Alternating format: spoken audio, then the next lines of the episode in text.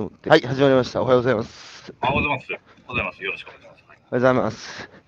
えー今朝は2022年の、えー2月9日ですかね、今日は。はい、そうです。はい。はい、2月9日、えー水曜日ですね。あ、水曜日です。はい。はい、えー今朝のゲストは福島県、えー南相馬市で、えー江戸時代から続く味噌醤油屋、えーの、えー旦那さんの若松信也さんをお招きして1時間お話を伺ってまいりたいと思いますよろ。しくお願いします。若松さん、よろしくお願いします。よろしくお願いします。はい。何代目ですか、江戸時代から続くっていうのは。えっと、10代目とは言われてるんですけども、やはりあの正式なちょっと文献がないもので、はい。大体あの正式に確認できるのは大体5代前ぐらいから醸造業は、あのやっております。はい。なるほど。江戸時代から続く。いやー、昨日ちょうどですね、はいある、あるメディアの取材があって、で、オオフィスに来てたカメラマンがいたんですよ、僕の写真撮ってた。はい。ほんで、1時間、その都市と地方の分断をのどう乗り越えていくのかっていう話を僕がしてて、はい。で、終わったら、彼が、いや、実は福島県の二本松出身だと。おお、はいはいはい。で、150年続く農家の息子だと、長男だと。はいはいはい。で、まあ、震災期にカメラマンになって、えー、ただ、もう、親父も73で、そろそろ辞めるから、うん戻ってこいってみんなに言われてると。ああ、あるあるですね。それで、今回ちょうどね、昨日、日本松に帰って、えー親族一同集まって、彼がやるかどうか、継ぐ継ぐかどうかの会議をする予定だったんだけど、マンボウで行けなくなって、行かずに済んだっていう話を彼してたんですけど、いやーでもやっぱ重いですよね、150年続いてきたものをね、やっぱり自分の代で終わらせるか、つなぐかっていう決断は、ちょっと重いなと思ってですね、大変だなって聞いてましたけど、今、ひろゆきさんがおっしゃったように、あの、うん。都市と地方の分断っていうのは、かなりこう、意識の部分でもあって、うん。私もこちらに戻ってきて、こう、なんて言うんでしょう。ん、う。まあ、息子には必ず家を継がせるっていう気持ちでもういますからね。あはははは。東京にいるときは、まあ、いずれかな、みたいな感じで思ってましたけど、うん、だから正直、あの東京でもう身が立っている状況で、まあ、田舎に帰るって、まあ、150年っていう歴史があったとしても、はい、本人本人にとってはこう、なんて言うんでしょうね、あのはい今の環境の方がこう重要っていうか、うん、そういうふうに思ってしまいがちですよね。150年の重要さをやってみないとやっぱわからないっていうか。いや、やっぱ今、つなぐとか、継ぐっていう言葉が、なんかやっぱりこう、ものすごく重い世の中になってるじゃないですか。で継承していく、つないでいく。で、それが今、断絶してると、もはやこう、歴史の断絶みたいになっていく。日本がのっぺらぼうみたいになっていくんじゃないかなと思ってて、もうちょっとつなぐことだとか、継ぐことの価値をやっぱこう、再評価しないと、あの、いけないんじゃないのかなっつうのを、ね、昨日の彼や若松さんを見てるとね、つなぐってすげえことだな、150年もって、やっぱ思いますね。ちなみにそのカメラマンさんはおいくつですか？彼はね、大体。30、32、3だったかな。あじゃあ、まあ、そうですね。うん、まあ、やっぱ福島にする私にとっては、まあ、戻ってきてくれることを逆に願いますけど、うん。まあでも彼、昨日1時間僕の話聞いちゃったから、もうだいぶ、すごい、すごい共感して、ああ、揺れ揺れてたんで、最後僕の本も渡してとどめさせてやりました。ああ、そうですね。じゃあもう、戻ってきたら、僕、はい。あの、やっぱ農青連と消あの消防団に入っていただいて、い今エレベーターエレベーター閉まる瞬間に、帰れよ、福島にって、最後、あの言っときましたから。あもうあーそうですね。まあ、本当僕も違う、同じ立場だったらそう言ってると思います。うんはいさて、あの、若松信也さん、あの、1977年、えー南相馬市生まれで、まあ、代々ね、あの南相馬で続く味噌醤油屋の、まあ、長男として生まれ育ったから、ずっとだから自分の暮らしの日常の中には味噌醤油作りが子供の時からずっとあったってことですよね。はい、ありました。お前も継ぐんだぞって言われて育ちました？まあ、あの私、あの、下に妹がいるだけですので、はい。もうずっと洗脳教育を受けて育ってたんですけども、うん。ただ何分やっぱり、こう高校卒業したらちょっと東京に出たいなってずっと思ってたもので、はい。やっぱりあのまあ、ここに出てる、まあ、一度上京したことある、経験したことあるようなはい多くの方と一緒で、都会に憧れて、うん東京に出て、就職した頃にはもうだんだんこう地元との関係というか、意識あを持ははった部分はありました。うん。え、正直東京出てって、東京で大学生活を送って、まあ、楽しいじゃないですか。楽しいです。はい。で、まあ、このままちょっと帰るの嫌だなーって、いや、俺の代で、いやい、いずれ帰って継がなきゃいけないけど、それ、そうじゃない人生もあるんじゃないかなとか考えたことはありますか？あります。あの、やっぱり、なんでしょう、学生生活もそうだったんですけども、あの、はい会社員時代も、やっぱり本当に周囲の方に恵まれたというか、はいあの、本当に充実してましたので、うん、うん。やっぱりその中でもやっぱり、ね、たまに実家に帰ると、あのはい先ほどのカメラマンの方と一緒にいるように親戚のおじさんが来て、はい、はい。もうおめえどうするんだと。うん、どうか、お前以外に選択肢があればいいんだけども、お前しかいねえんだと。うん。でもまあその時はやっぱり、ね、都会のあもう365日のうちの何日かしか地元にいないわけですから、はい。やっぱり頭のことはやっぱ都会の生活とか仕事のことでいっぱいだった記憶があります。はい、だからそのカメラマンの気持ちもわかります。はいはい。中田君、おはようございます。白石さんもおはようございます。そうか。なんか今、その、職業もね、選択の自由があるし、あらゆるこう、選択ができる。えー住むところも選択して、まあ生活自体をデザインしていける時代になってきた中で、僕ら唯一選べないのは親と地域なんですね、生まれてくる。ねはいそれは僕ら選んでないじゃないですか。たまたま、ねあの、その地域に、その両親から生まれたっていう。で、それをね、たまたま若松さんは南相馬の味噌醤油、江戸時代から続く150年の味噌醤油屋にたまたま生まれ落ちてしまったっていう、その偶然を、やっぱ必然にする力が今、すごく弱くなってるから、あの、バタバタバタバタこういうところが、あの、やめていく。やっぱ若松さんは、その、この偶然を必然にする力がやっぱある人。で、まあ、あと、まあ、あと周りのご親戚にも、すごいね、夏休みに帰るとみんな集まってきて、深夜お前どうすんだと。はいもう早く帰ってきて、とっとと告げみたいなことを言われて、でも、やっぱ一回、えどうぞ。あやっぱりじ聞いてみると自分だけじゃなくて、うん。周囲でやっぱ上京して、やっぱ戻ってきてるあの利用者さんとか、はいあの農家さんに聞くと、やっぱりこう親戚からのプレッシャーは多からず多からずあったと。やっぱみんな、みんなあるあるで同じこと言ってるんで。自分の親は強く子供に言えないから、やっぱ親戚が言うんだな。そうですね。親戚大事ですね。はい、それさ、一回大学出た後でもそのまま南相馬にすんなり帰らずに、一回就職してますよね。してます。はい。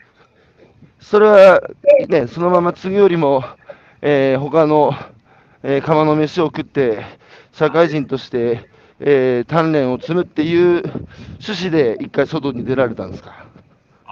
そういう気持ちもあったと思います。やっぱり周りでも、あのやっぱり田舎に帰るっていう選択肢を持ってる人間もいたんですけど、はい。私、なんか東京気に入ったのかどうなのか、そのままやっぱり、うん。あ当時、2000年か、当時はい。2000年で新卒の就職倍率が確か0.99って初めて1を切った時代だったんですよね。あいわゆる就職無料学期の入り口、超入り口だったんですけど、うんまあでもなんか東京に残りたいと思って、まあ、就職活動をして、就職しました。はい。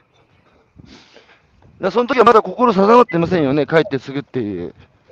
あ定まってないです。ただ、うん、そのまま就職するっていう、まあ、目の前のことで、目の前の選択肢、地方の選択肢よりもやっぱ目の前の選択肢に、ぐっとこういったみたいな感じですね。はい、じゃあ、就職活動されたアパレルメーカーに、えー、内定もらって、はい、その後約10年間ですか？あ、10年じゃないや、22から28だから6年ぐらいお勤めになったんですか？はい、そうです。はい。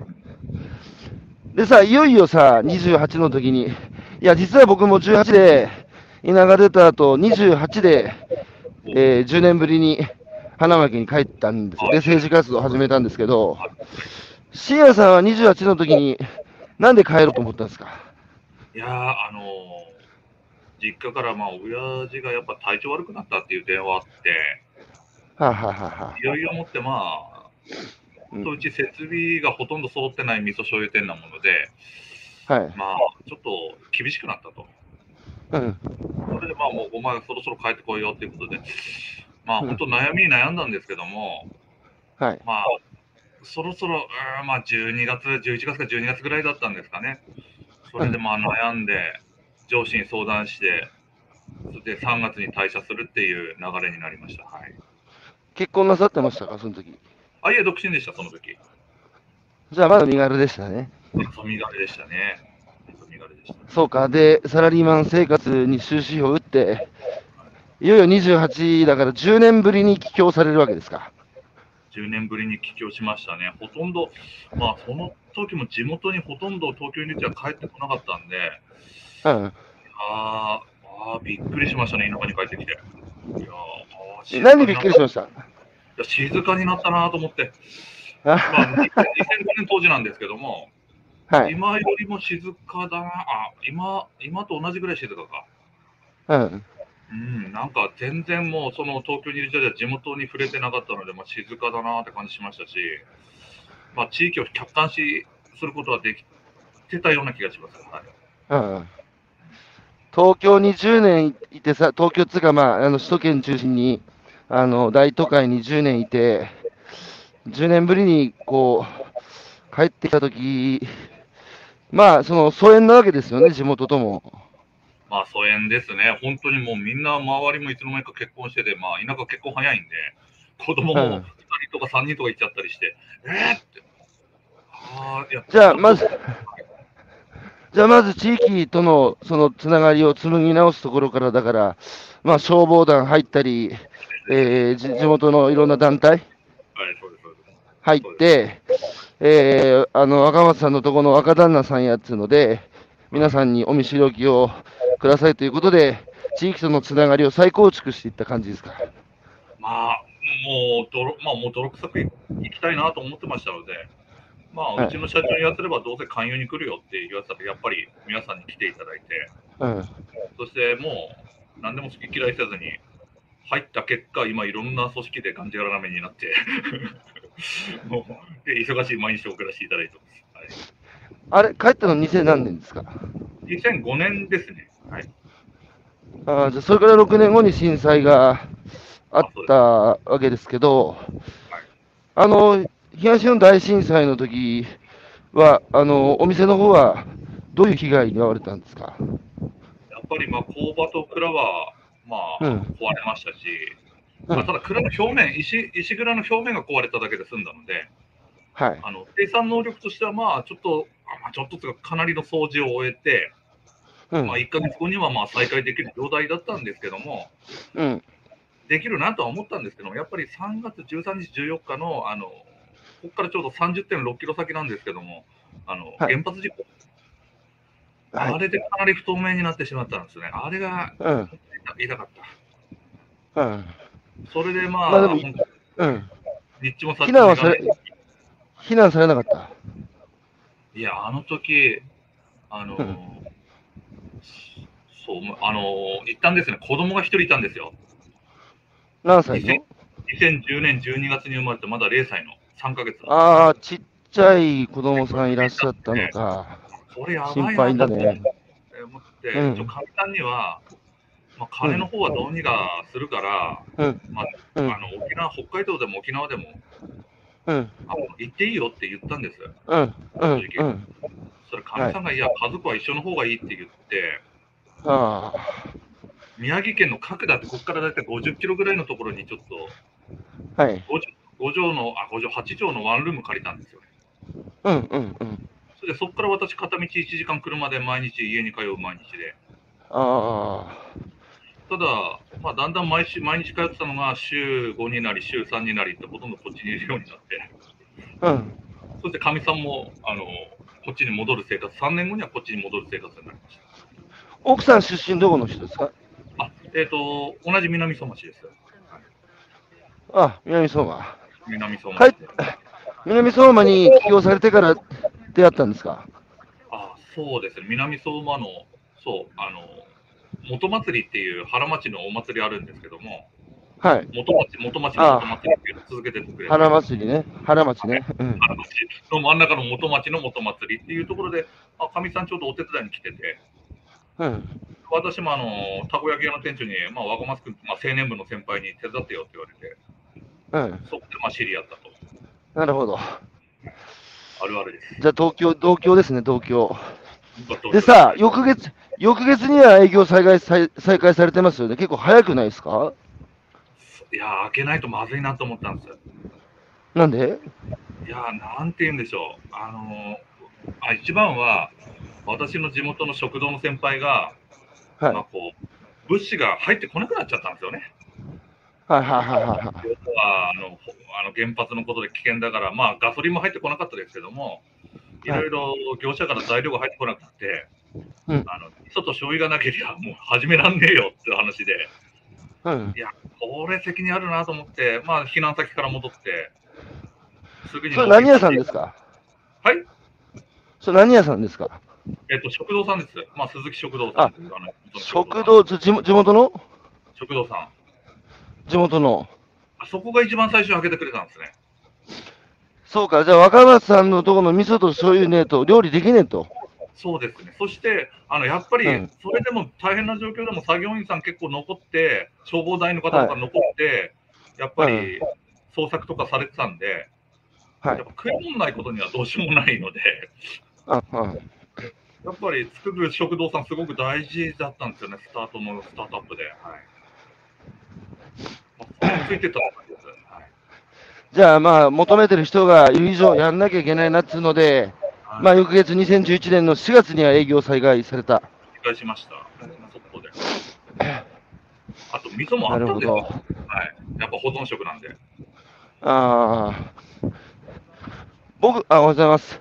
僕が、若松さんと出会った2013年ですよね。はい、そうです。はい。あれ、僕の車座座談会かなんかに来てくれたんでしたっけ？あの、セミナーでいらっしゃったんですね。で、ああのよくあの原町ですごいセミナーとかすごくあって、私、あ高橋さんいらっしゃるんだと思って、こうやって、あのすごくこうあの、意識を高揚させるこうお話だったと思います。まあ、さすがにちょっと8年前だったんで、そういうイメージしかちょっと覚えてないんですけども、あ。意識がいやー、そうか。そうか、そうか。まあ、それで震災からね、丸10年経ちましたけど、どうですか、南相馬の、あの、ふるさとの状況は。いや、いや、あの、そうですね。やっぱりいろんな、私、あの、このうん歩くラジオでいろんな方の話聞いてるんですけども、うん、うん。あどこも一緒だなって思うのと、ああ、南相馬とかこっちはちょっと時計の針が早く回ってるって、あの前よく聞いたんですけど、それ事実だなと思います。時計針が早く回ってるっていうのは、日本の未来を先取りして、まあ、過疎高齢化そう。それが、あっての、ことですよね。うん。そうです、そうです。で、それよくあの、有識者とか、あの、データブックとかで見て、はい、あ、そうかなって数字では分かってたんですけども、はい。それが視野で捉えられるような状況になってきたっていうか、私みたいなああ。人間にとって。そうか、数一応なんか数字、データ的に語られるけど、はいもう感覚的にこう、目に映ってる景色自体、もうもはや、その過疎高齢化です、この地域社会を維持していくのがいろいろとこう難しくなり始めてることを実感してる。で、私の仕事的にもすごくそれが影響してまして、はい。あの結局あの、震災前っていうのは、まあ、10年も遡るんですけども、はいあ。のこの南相馬市の2人暮らしの世帯っていうのが、はい大体20%以下だったんですよ、全世帯の。うん2人。暮らしの世帯が20%、5軒に1軒だったんですけども、うん。今は大体半分が2人暮らしなんですよね。二人暮らしってご夫婦でってことなんですごか夫婦なのか、あまあいろんなケースあると思うんですけども、ともかく一半分ね人暮らし、あ半分、半分が2人暮らし以下なんですよ。二人暮らし以下？だか以下。ら一人暮らしもいるってことですか？あ、そうです、そうです。一人暮らしは何割ぐらいですかね？ああの2人暮ら一番ミニマムなあれで、2人暮らしからしかあのデータ出てないんですけども、なるほど、なるほど。で、あのやっぱり震災ですごいあの家族がバラバラになったっていうか、如実に数字に表れてて、はい。でなおさらこの味噌っていうのって、あのやっぱり家族があっての味噌とか味噌汁だったりするので、ああのやっぱり単価の低いスーパーのパック味噌とか、そういったものがすごく出るようになりました。ー要は、スーパーのパック味噌、単価の低いパック味噌は、まあ、二人世帯でちょちょっとささっと料理する人たちにとっては、そっちの方が都合いいっていうことですね。あと、さらにはスーパーの棚を見ると、フリーズドライのあのフェースがすごいどんどんどんどん広がってきてまして、ああ、こっちが、まあ、逆にこう震災前とかは一世帯あたりに、まあ、60キロとか100キロとかのその味噌とか仕込み味噌っていうやつをこうドーンと収めてましたので、収めさせていただいてましたので、マジっすか？そうか、じゃあ、まあ、大家族で住んでらっしゃって、60キロとかで、え、それ、そ一般家庭にそれ、納品するんですか？いや、そうなんです。私もこっち戻ってきてびっくりしたんですけども、あのうんやっぱり兼業農家さんがすごい多いもんで、はあはあはあは高齢者のおばあさんが大豆とお米をもう準備してるんですね、大豆と米。あ。えこううちにこう収めて、うん、私たちはあの味噌にして返すと。へえ、これが大体大豆13キロから、あの味噌って60 50キロから60キロできますんで、あのそれをお客様の納屋に届けて、お客様1年間熟成させて、その家の味噌を食べると。すげえ、そういう、じゃあ、そういう家庭がへ一気に減って、で、二人世帯が、二人世帯が増えて、まあ、スーパーのパック味噌に、えー変わってった。変わってきました。あとは観光系とかですね。はい、ただ今までやら今までこうやらなかった販路をあの絶対網羅しなきゃ成り立たないこうビジネスになったといいますか、あの非常にこうこれなんか動き回るようになりましたね。はいこれから、だからその、これまでの若松、その江戸時代から続く若松味噌醤油屋の、そのビジネスの形態の、今根っこが揺らいでるってことじゃないですか。もう揺らいで揺らぐなってもうあの時も2011年に気づい思ったんですけど、はい。まあ、うん、もうやっぱり今変化に一生懸命小さいながらも対応するのにいっぱいいっぱいですね。これからどうその生き残りをは図ろうとされてるんですか？あそうなんですね。あの今ちょうど今考えてるのが、はい。やっぱりこうこんな LINE だとか Facebook とかこう SS の SS SNS のこうツールはどんなに発達しても、うん。やっぱ人間ってこうつながりをどっかで求めてると思うんですよね、私。うん。だからこの発酵食、自分ちの発酵食を使って、うん。まあ人と人との関係性を紡いでいきたいなってすごく思ってるんです。ああ。SNS も、あの、まあ、関係性、人と人との関係性を、まあ、育むじゃないですか、一応。はいはいでも SNS じゃなくて、味噌を使ってリアルな、うん、そのに関係性を育んで、もっとこう、ウェットな、そうです。その、エモい関係性ですね。あそうです。エモい関係性です。やっぱり SNS だと家庭が薄いので、まあ、本当に簡単につながるんですけど、簡単に離れられる。で、私も、うんあの、なんでしょう。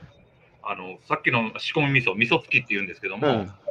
あのうん今度は60キロ、100キロの味噌、さすがに5人家族でもきつくないですか？ってこう聞いたんですけども、ただはい。おばあちゃんが、いや、東京と大阪にいる息子夫婦に分けるんだ。うん。そしてこう、田舎から都会っていう、こう、あ関係性をこう、紡いでたんですね、すごく。おばあちゃんから送られてくる味噌しか食べれないと。ただやっぱり震災であの農業がなくなって、おばあちゃん作ってくれなくなった中、若松さん家に直接頼むよっていうお客様が、まあ、数えるぐらい。ああ、本当にこう、あ関係性ってすげえ重要なんですよね。それをこう、味噌というツールを使って、味噌とか発酵を使って、紡いでいきたいって、すごく思ってます。SNS だと、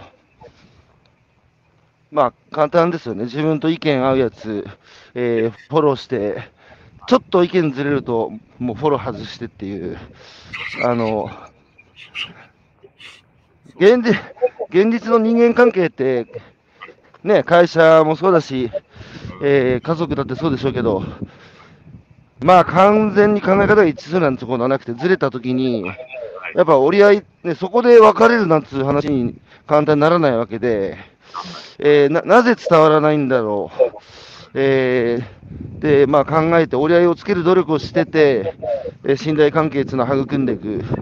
だからな、ね、その SNS の付き合いっていうのは、なかなかその信頼関係、人の知り合いの数だけ増えていくけど、まあそういう信頼関係を育むのが難しい中で、若松さんは改めて現代社会の中で味噌を通じて、えー人と人との、まあ、情緒的な関係性、ビジネスライクじゃなくて、えー人が人を思う、えーその人の身には降りかかった喜びや悲しみを分かち合う、まあ、そういう、まあ、昔は家族だったんでしょうけど、今、家族がそういう形でね、南相馬でもだいぶ変容して変わってきてるって話ですし、あれです、今、横浜は単身世帯が4割超えるって、日本の、えー近世の歴史始まって以来の初めての事態を迎えてるんですよ。そうだった。4割だから、400万人都市の4割で160万人が一人暮らしと。あいう、もはやだからいい悪いじゃなくて、そういう、そういう流動化社会。うん、で、イギリスが最初にね、世界初めて孤独解消担当大臣っていうのを設けて、やっぱ無縁社会っていうのは、えーイギリスも国を挙げてね、えー年だってね、孤独に関わる年間の経済的損失は4兆円高だっつうので、国を挙げてやってるんですよ。で、日本も今、孤独省いますけど、担当大臣いますけど、やっぱこの大きな社会テーマ、社会の問題なんですよね、この孤独っていうのは。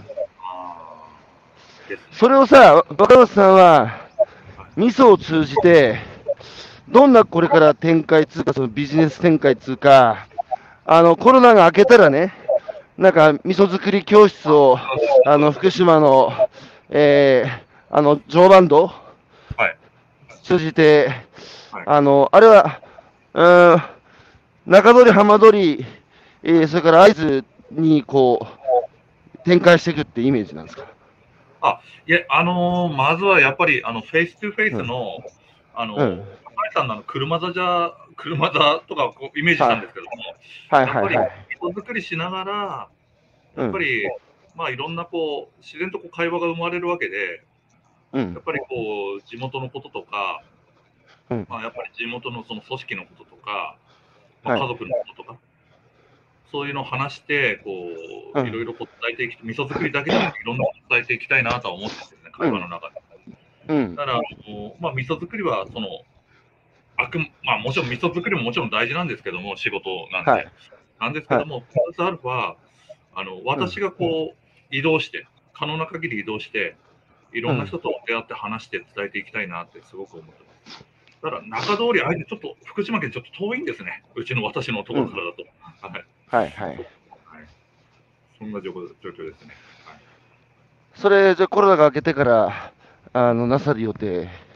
あ、そうです。まあ、なかなかコロナが本当に全くやって感じなんですけど、まあ、もういろいろ全部準備は整えて、うん。まあ、もう営業ツールも揃えて、まあ、何もしないのに、こう、いろんな問い合わせが来てるますので、まあ、皆さんも見てていただけるんだな、な何も発信してないんですけども、味噌作り教室やってくれって言われるので、本当ありがたい。あの手作りの、まあ、伝統的な製法でね、えー味噌や醤油をあの作るっていうことにあのこだわっていらっしゃると思うんですけど、そのこの時代にそのあえて伝統工法、製法で味噌作り、醤油作りにこだわっている理由は何ですか？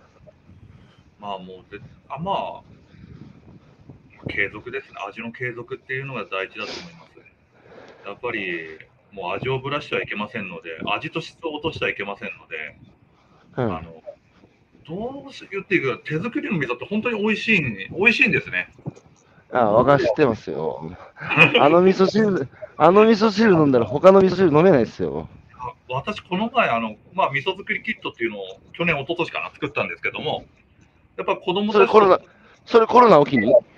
コロナそうですコロナを機に作ったんですけどもえ、味噌作りキットってどんなキットなんですか？えっ、と、樽と、あの、塩切り麹と、あと大豆と、あと、まあ、うちはあの完全説明書と、あと、は味噌作りの動画に、子供たちとの味噌作りとの動画につながる QR コード。おー、それいくらですか？えっ、と、送料込みで、えっ、と、4400円。樽付きで、あの、4キロ出来上がります。はい。それ結構売れました？あまあほ、ほどほどですね。ほどほどに。いや、それなんか、ちゃんとプロモーションしたら売れそうだけどな。そのプロモートを、まあ、日々の、うん。まあ、うちは本当家族系なんで、もう日々の作業に追われて、落としきれてない自分の弱さがあるんですけども、あの楽天なんで味噌作り、なんで味噌作りキット作ったんですか？やっぱり皆さんお家にいて、まあ、純粋に暇じゃねえのかなって思ったんです。暇で、あ子供たちとか、こう、うちもちっこい子供いるんですけども、やっぱりこうガタガタガタガタゲームとかやるよりも、一緒に味噌作りして、はい1年後、できた味噌を家族で食べる。あ、あ比べて子供だいぶ大きくなったなとか、あ、あ正直思い出を思い出しながらこう食べてたりとか、ああそう自分が体感したいいですんですね。ね。はい。そうか、あの、1年前、あの、コロナで大変で、おめえもな、学校行けなくなってな、あの、せっかく発表会あったのにな、とか言いながら1年後に、この1年の成長を、えー、共に喜びながら1年前を懐かしんで、さらにこう、絆を深めるっていう、タイムラグがあるもんね、味噌はね。あ、そうです。タイムラグあります。はい。うん。まあ、本当に美味しい。まあ、この前最後の一杯飲んでしまったんですけども、はいや、こんなに最後の一杯が寂しい思いしたの俺人生初めてですね。本当に。味噌屋でありながら。最後の一杯っていうのは何ですか？あの味噌汁、うちのかみさんに昼飯の時に、あのうん手作りの味噌、これ最後の一杯だよってこう出されたんですね、こうやって出されたんですけども、うん。私これさあの昼飯の最後に飲もうと思って気づいたら、味噌汁なくなってたんですよ。あれ？って思ったら、あ俺一番最初に飲んじゃったんだと思って、それすらは覚えてそれで、さっきのでそのでなぜ伝統製法の、えー味噌作り、醤油作りにこだわってるかの理由で、はい。まあ、今、手作り味噌あ味噌味噌作りキットの話になったと思うんですけど、うん、なぜこだわって、なぜこだわってるんですか、この伝統製法つなぐってどういうことですか？あまあ、要するにですね、まあ、あのつなぐ、うん。まあ、結局はまあ、そのお味噌って、やっぱり家族がつながってる以上、おじいさん、おば、うん。まあ、家族でこうみんなで同じ味噌汁を飲んでるっていうことで、うんそれでまあ、私の代になって、その伝統製法から例えば機械製法に変わって、うん。あの味がこう変化するとか、うん。あの種麹を変えて味噌自体が変わるとか、うん。そういうのがあっちゃいけない商品の味噌ってその一つ、その中の一つだと私考えてます。機械製法機械製法の方があ圧倒的に効率もいいんでしょ？いいです。あの、まあ、できれば、まあ、本音言えば、設備投資ができれば、自分の力、力とか、うん。あの、うん。体力使わないところはそういうふうにはしたいんですけども、やはり小豚製法であったりとか、やっぱりしっかりあの手でほ手でほぐす作業とか、やっぱそういった本当にその麹、まあ、大木さんに言えば、麹粒一粒一粒にこだわった作り方っていうのは、やっぱり人の舌っていうのはごまかせないと思うんですよね、最終的には。あれなんか変わったなとか、そういうふうに。じゃあさ、その、それだけ手間かかるわけじゃないですか、伝統製法は。はいそうすると当然値段にも反映されて、はいまあ、その機械製法で作る味噌味噌よりも少しお高くなるわけじゃないですか。あ高くなるはずです。なりますね。高いですね。はい、でも、若松味噌醤油屋の味を知ってる人たちは、やっぱこの、その理解してね、やっぱここの味噌がいいんだというので、まあ伝統製法で手作りしていることも皆さん知ってる方はね、若松さんのところの味噌を選ぶと思うんですよ。だけどそうじゃないさ、人たちが増えてきたときに、じゃあちょっと割高のね、手作りって書いてるけど、若松さんのところの味噌に手が伸びるかどうかっていう問題に関してはどう思いますか？そこはもう、私がここにずっと何もしないでうんい。る限りは、あの手は伸ばしてくれないと思います。まあ、だから正直、はい、うん。あのそのためのやっぱ味噌作り教室の啓蒙活動であったり、ああ、なるほやどっ。ぱり SNS、まあさっきちょっと否定しましたけども、SNS のであったり、ちょっとハイブリッド的なこう活動がすごくこれから重要だと思います。じゃあ、こういう、で、うん。伝統を守り続けてきてるような店っていうのは、これまでのつながりの上に、あぐらをかいてるだけじゃダメだと。いやー、もう絶対もうむダメ、無理ですね。うん。やっぱりあの何、まあ、分断っていうキーワードが出てきたんですけども、うん。分断ではなく、ちょっとハイブリなん何事もこうハイブリッド的な、まあ、いいとこ取りって言っちゃあれですけども、ちょっともがきながら模索していく、ぐちゃぐちゃ、本当、かき混ぜるですね、本当に。そういった努力は絶対必要だと思います。はい、あの、僕の朝のラジオ、毎日、こう、朝、味噌作りながら作ってくれ、聞いてくれてるんですか？あ、そうなんです。あの麹の作る作業しながら、こう、えあのそれさ、聞いて、あ、聞いてくださってありがとうございます。で、それでね、各地の、その生産者の話を聞いてて、その、やっぱ共感するポイントはあると思うんですけど、み、皆さんの話聞いてて何感じられますか？やっぱり本当に目指す頂が高ければ高いほど、やっぱりね、悩む悩みももちろんいろいろ葛藤もありますし、はい。あとはもう皆さんダントツにエネルギーが凄まじい方ばかりで、正直圧倒される。ね元気な人多いですよね、地域で頑張って。すごく多いです。本当にびっくりしあの、地域活動もなさってると思うんですけど、消防をはじめ。消防団も多分担担い手が減ってきてる？あ、減ってきてます、すごく。はい。でさ、なんかこう、なんだろう、昔さ、消防団なんつうと夜景でさ、夜、あの、鐘鳴らしながらさ、はい。あの、地域の中走ってると家から出てきてみんな敬礼してね、あはい。ごごご苦労様ですって、まあ言えば、その、敬われてた時代と違って、今は、逆にうるせえとか、こう、子供が起きるとかっつって、怒られちゃう時代だから、あんなボランタリーな活動ね、そのみんなから敬われずにやれるかってやれないし、なんか誰かやれば俺はやらねえっつうようなもんで、やっぱそういう個人主義っていうか、そういう相互扶助みたいなものが田舎でも薄れてるじゃないですか。そうですね。そうすると、そういうや、そういう役をやる人って、その人に集中していく？なんかやっぱ人がいい人、だからその人負担どんどん増えていく問題ありますよね。あああもしかしたら一番最後の、まあ、よく見られてるの、ああ、俺かななんてちょっと思いながら、でも、もういっぱいいっぱいで、ただ、私、あの、さあ今年か、今年まであの消防団の部長をさせていただいいたいいただいてたんですけども、はい。やっぱり勧誘しても入ってくれないんですよね。何件勧誘しても、このコロナの中、十十何件いたのかな。まあ、なんで断られるんですか？いやーなんか、いもう、い理由は様々です。あの、仕事が忙しいとか、まあ、いや、俺の方忙しいよなとか思いながら、なんか いやあ、無理な時は来なくていいんですよって、いや、私も来ないからってこう言ってんですけども、うん。やっぱり、薄れて十何件断られて、最後にさすがに、いや、もう人いないからこれダメかもしれないってこう言ったら、うん。その時初めてそこの家の人が危機感を感じて、うん。なんかその家の周囲の人たちがなんか心配そうな顔し始めました。危機感の俺共有って大事なような気がするなと思ったんですよね、最後の時。え、それで消防団、それで増えたんですか？いや、結局、増えなかったです。で、私、部長は変わることになっちゃった。はい。ー、うん。この、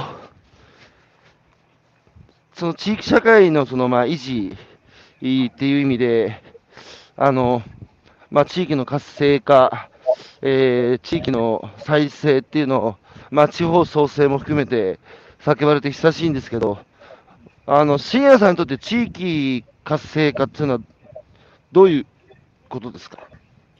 いや、本当に、まあ、いろいろこう、本当に現場に携わってて、まあ、多分高橋さんにそれを聞かれるんじゃないかなと思って、ちょっと仕事しながら考えてたんですけども、はい。いやー、自分が考えてる当たり前のこと一つ一つだと思うんですけども、うん。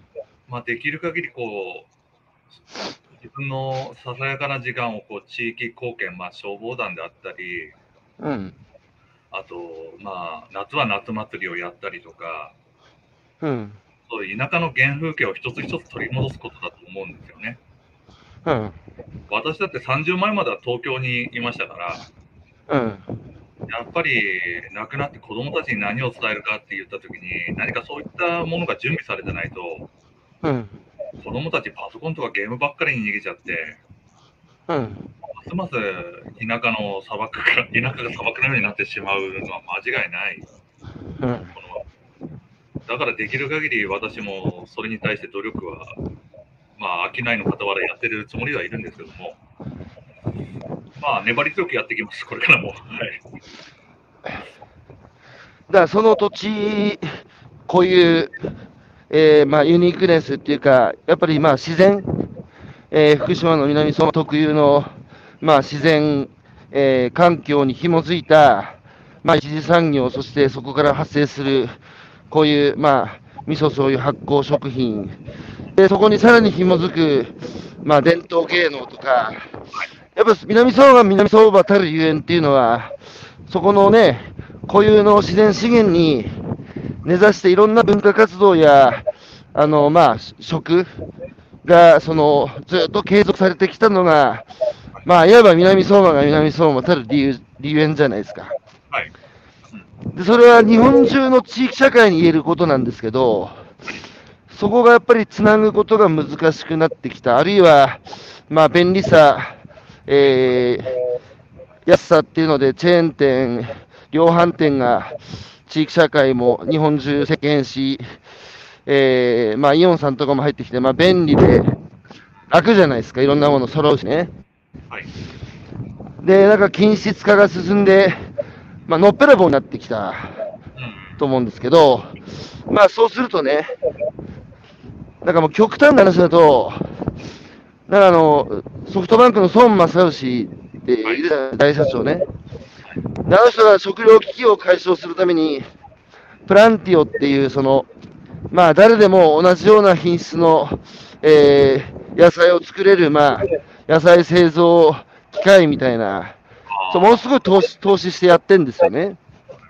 で、ああいう世界観が、もしこう広がったらもう、もはや岩手が岩手である理由がなくなるっつうか、思いました。どこ どこでも同じものを作れるんだったら、それってね、僕やっぱね、決定的に何か見落としてるなと思ってて、僕らは、その生存だけを目的にして生きてるわけでもないし、まして機械でもないし、やっぱその、思うんですよ、全国回ってて、ものすごい条件の悪いところにね、暮らしてらっしゃる人々がいる。で、三陸もさ、その津波かぶったのは今に始まった話じゃなくて何度もやられてるじゃないですか。はい。はい。違う場所に住めばいいのにって思っても、またそこにさ、戻って住む。それって何なのかなってこう、やっぱり考えていったときに、やっぱり自分がそこを離れてしまったら途絶える何かがやっぱりあるんですよね。そうですね。で、東京っていうのは、これだけ人が溢れてるので、やっぱそう、代替可能な人が多いっつうか、お前の代わりはいくらでもいるよってなもんだから、まあ、いわば機械の部品と一緒で生産手段なので、やっぱ替えが利くんですよ。だけど、田舎の若松150年続く味噌醤油屋の、ね、若旦那の深夜さんが俺が継がないって言ったら、終わったでしょ、150年の歴史が。あ、終わりましたね。はいだからそれはもはや合理性じゃないんですよね。うんやっぱ役に立つか立たないか便利か不便かって物差しももちろん大事なんだけど、しかし、それだけをね、追求していったら、もう機械の世界と一緒やから、あだから僕はね、なので、若松さんみたいな人見てるとね、人間が生きることの意味っつうのを、こうやっぱ感じさせられる。で、それは、日本が日本である理由にもなっていくと思うんですよ。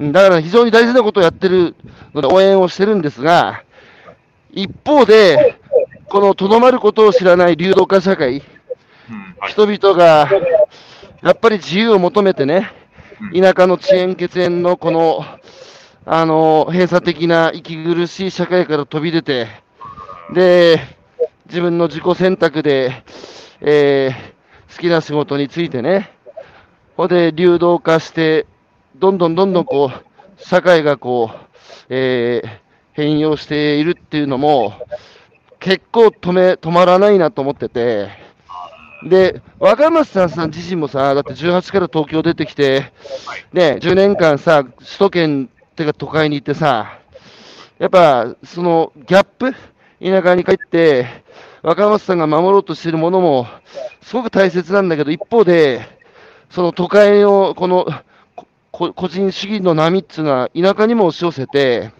田舎だって今、総合扶助だとか、そういうの崩れ始めてるじゃないですか。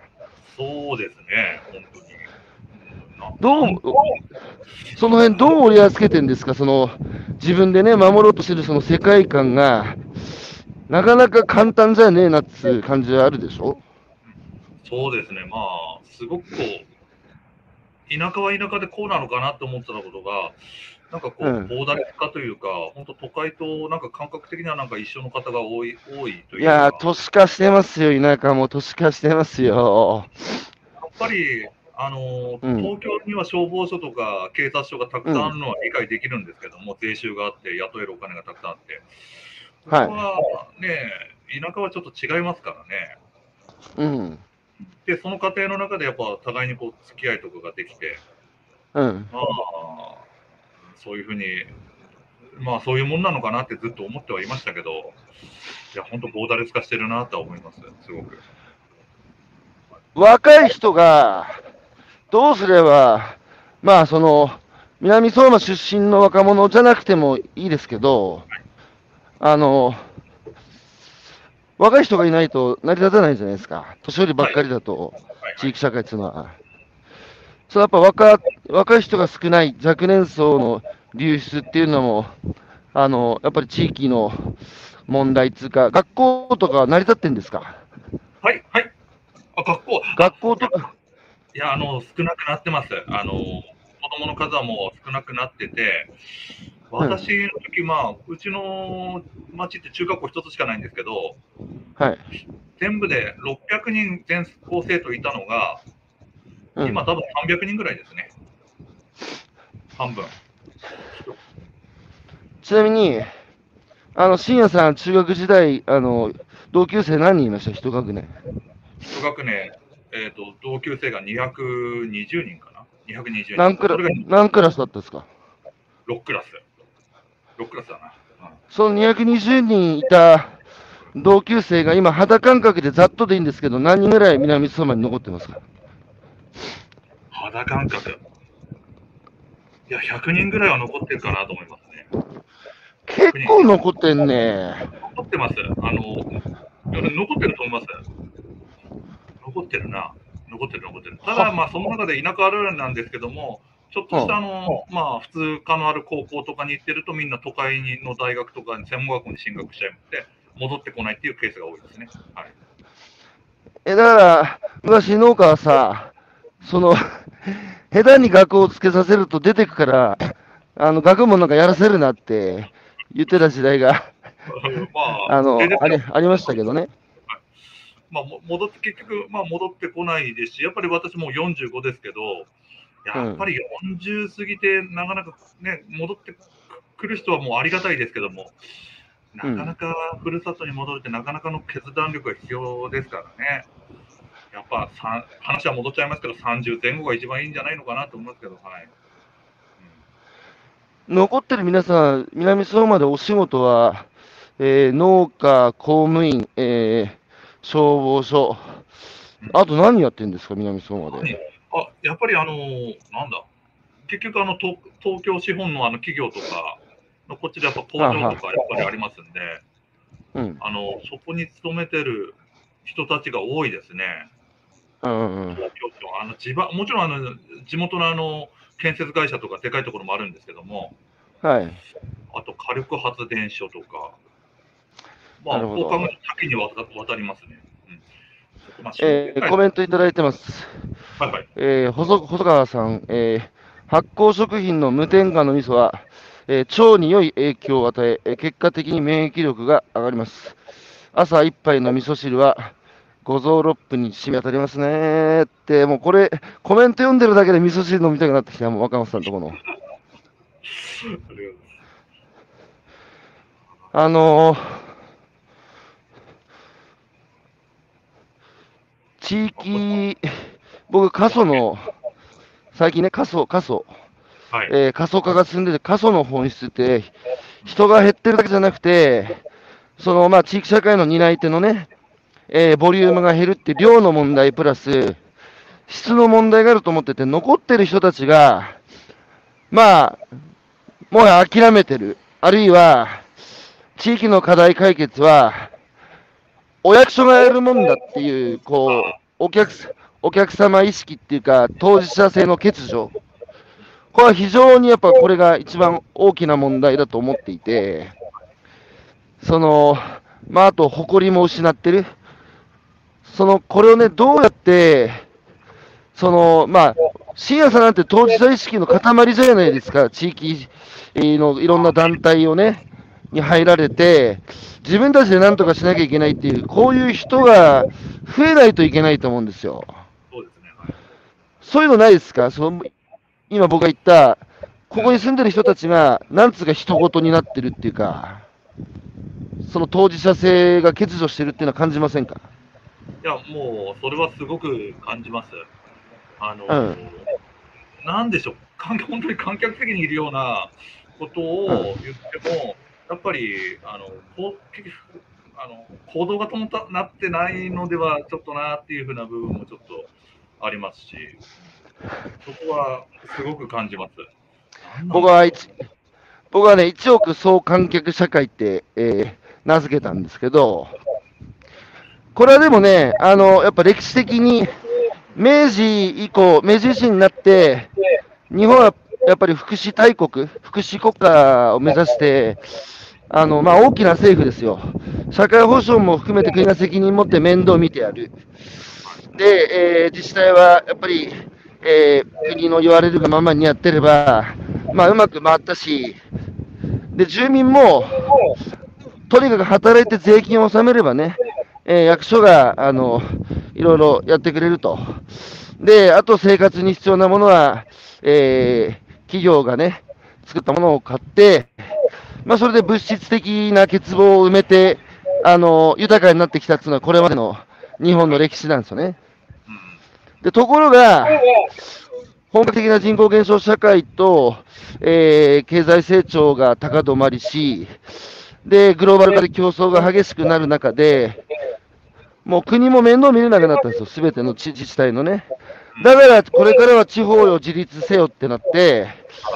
で、それぞれ地方、それぞれの地方自治体も、まあ財政なんで、もうこれからはかゆいとこに手が届かないから、住民の皆さん、自治ですよ、自治って、まあ言って、今ここに至ってるわけですよ。はいはい。で、この過程の中で、やっぱね、その、僕らはその生の国有化、生きるの国有化っていう、その、生をね、国有化していったんですよ。つまり、その社会的自発性だとか、その地域社会の住民の当事者性が、やっぱその、役所や国家に吸収されてった歴史なんですよね。で、みんな観客席に座っちゃったんですよ。で、問題は、もうね、それであかんので、どうやって観客席からグラウンドに降りるのかっていうことがポイントなんです。つまり、当事者性を持つか。もうね、今だって日本社会でみんな言ってるのは、この当事者性、えー主体性ってこうみんな言ってるんですよね。ここはね、最大のこう、若松さんをどうやって増やすかなんですよ。いや、まあ、本当に危機感をどう共有するかなんですよね、多分ね。あのまあ、一つ一つ、本当に自分の周囲周囲の人たちからコツコツコツコツと車座のようにこう解いていくっていう作業も大事なのかと思います。まあ、本当にさっきのあの勧誘の話じゃないですけど、このままじゃもう無理だぞってこう本音でポロっていうことが何かにこう波紋のように広がるかもしれませんし。まあ、いや。まあ、説法ですね。あの、うん、A 六輔が、あの、1000人に1回喋るよりも、えー10人の車座を100回やりなさいと。えーその方が文化になるって言ったんですよ。そうそう。だから、あの、時間かかりますけどね。あの、車座でね、いろんな人たちに解いて、じわじわやっていくっていうのは、まあ大事なことだと思いますが、あの、この危機感がなぜないかっていう話なんですけど、結局、まあ、揺れガエルの話ってあるじゃないですか。あ、はいはいはい。この日本を、が今直面している人口減少社会で、毎年じわじわ、こう、数字が悪くなってるんですよね。はいはいはい。まさに揺れガエルの状態で、はいほんで、カエルをね、その冷たい水に入れて、ぐつぐつ煮立てていくと、に煮煮立てられたことで気づかずに最後死んでしまうって話ですけど、一方でカエルをいきなり熱いお湯に入れたら飛び出るじゃないですか。はいはいはい。それが天変地異なんですよ。その戦争とか自然災害で一気に人が亡くなるという事態になると、やっぱ一気に人が減るからね、そこでやっぱ大きな変化が起きるっていう。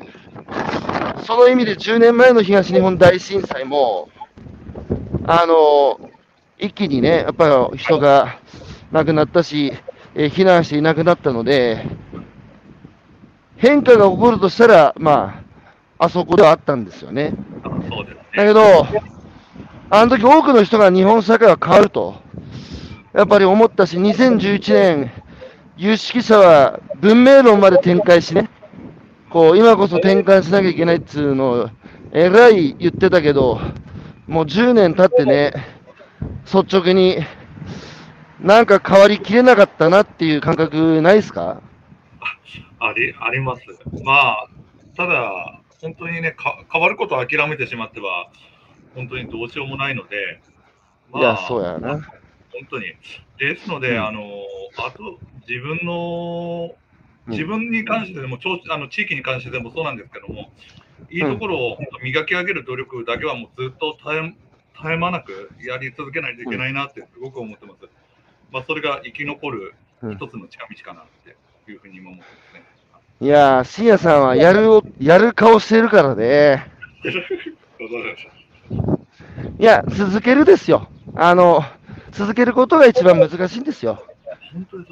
やっぱり、みんな途中でね、あの、だって、困難の連続じゃないですか。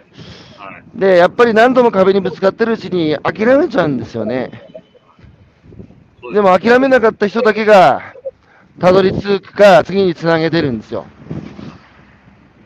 だから、あの、成功の要諦は成功するまで続けることであるって松下幸之助が言ってるし、あと、どの政治家も成し得なかった国鉄の民営化を断行した民間人の土光さんは、どうにかできないのは能力の限界ではなく執念の欠如であるっていう話も残していて、でも、深夜さんには執念もあり、執念、執念深そうだし、諦めも悪そうだから、あ、もう、本当に継続、あと依存な、依存はしないようにですね。依存はしないように、継続、継続で。本当に依存、い依存って言いました？依存って言いました。田舎はね、やっぱね、その、自立しなきゃダメだっていうのは、まあ、ずっと言われてきてますけど、本当そうで、本当そう。あの、企業誘致、リゾート開発で過疎対策を1980年代やってたんですよね。はい。で、やっぱりい、そろそろ、あの、外発的、その、外発的なこう開発に依存をすると、やっぱり、その、地域の力育たないですよね。やっぱ人に依存してる状態だから。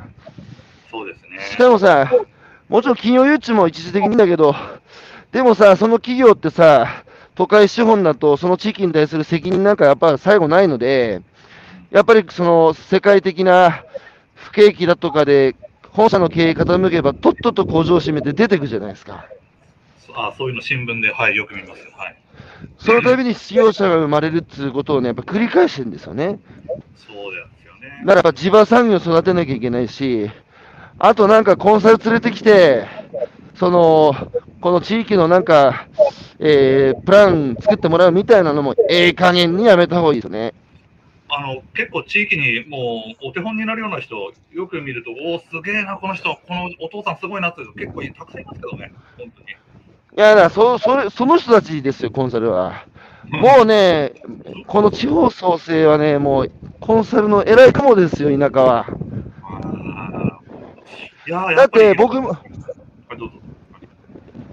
いや、僕ね、地方創生をテーマにした講演で、最後、質疑で必ず、その地域の人たちが言われるのは、この地域にはこういう特産品がある、こういう課題がある、どうすればいいと思いますかって聞かれるから、ちょっと厳しいこと言おうだけどっていう話、前置きしてね、もう僕にそのことを質問してる時代終わってると思いますよって言うんですよ。だって、俺に分かるわけないだろってそこに住んでないんだから、自分たちで考えて答え出せって、このメンタリティーなんですよ。そこに住んでる人しか答え出せないんですよ。だから、ね、その答えを出す上で足りない知恵とか、知識とか、まあ、事例とかをね、知ってる人たちの力を活用するっていうのは分かるんだけど、依存したらダメですよ。本当にそう。いや、本当に一朝一夕です。あの、絶対ゴールなんて見えてきませんから。すごい思う。えー、コメントをいただいてます。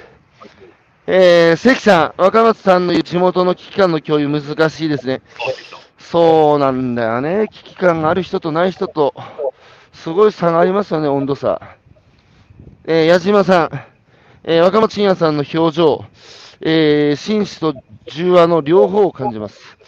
えー、味噌醤油屋として、味と質を落とせないとのこ言葉も心に響きました。えー地域活動中から支える、えー姿、尊敬します。私も現職が部長ですが、消防団の人手不足は深刻です。消防団は地域防災の要で、えー住民にとって自分ごとだと災害が起こるたびに感じます。南相馬、丸森町から近いのでとても気になりますが、ありがとうございました。えー、新藤さん、小さな子供と一緒に仕込んだ味噌汁を翌年ちょっぴり大きくなった子供と飲んで、えーその樽最後の一杯がなくなる瞬間が寂しいというのはよくわかります。熟成された思い出を食べられるって本当に幸せなことだなと思います。えー味噌の味は家庭の味です。最近はみんな忙しくなりすぎて、味噌汁作らない、えー、水取らない家庭も増えてて、食卓の味がなくなってきていると感じています。食卓の一杯の味噌汁から感じる幸せを子供たちにつないでいきたいですね。なんでそんなみんな忙しいんだろうなぁ。えー、ニュンさん、ルミさん、若松味噌醤油の店、フェイスブックで見てきました。えー、樽、立派ですね。ポケマルで若松の味噌汁、見つけられなくて、楽天かな。若松さん、えー、ヘビ年ね、かっこいいな。えー、堀さん、同じ77年代、学びがたくさんありがとうございました。えー西田さん、農家の視察も、えー規模が違う農家に行くより近くの繁盛しているパン屋さんに行った方がいいとアドバイスしています。えー何か理由がありますよね。えー漬物味噌は、まさにローカル食、おばあちゃんの味がすると言われると嬉しくなります。はい。というコメントいただいてまいりましおりましたが、えー最後、若野さん、今年2022年の抱負をお聞かせいただいてもよろしいでしょうか？あそうですね。あのー先ほどお話ししましたように、味噌作り教室はいをしっかりやって、皆さんとつながっていければな、発酵食を通じて皆さんとつながっていけることを即決に望んでます。はい。あの、味噌作りキットは今どちらで販売されてるんですか？あの、インターネットと、あと、うんうちの店舗で、まあ、要予約ですけども、販売しております。お願いいたします。なるほど。なんか味噌作りオンライン教室とかやらないですか？あーやっぱ対面がいい。あの、対面がいい。そこまだ、あの、課題ですね。これからこれから。はいはい、わかりました。はい、ということで、ありがとうございます。しあの、えー、しんやさん、つないで、つないでいってください。あ、よろしくお願いします。はいありがとうございます。はい僕もやります。僕もやりますので、ああ頑張りましょう。あ一緒に頑張りましょう。ありがとうございました。はい、ということで、今朝のゲストは、えー、南相馬の、えー、味噌醤油屋の、えー、旦那さんの若野千也さん、お招きして、お話を伺ってまいりました。えー、ありがとうございました、千也さん。またお目にかかれるのを楽しみにしてます。よろしくお願いします。お会いするの楽しみにしてます。ありがとうございまはーい。す。はい、どうも。お聞きいただいた皆様もありがとうございました。今日一日も良い、良い一日をお過ごしください。明日、どうも。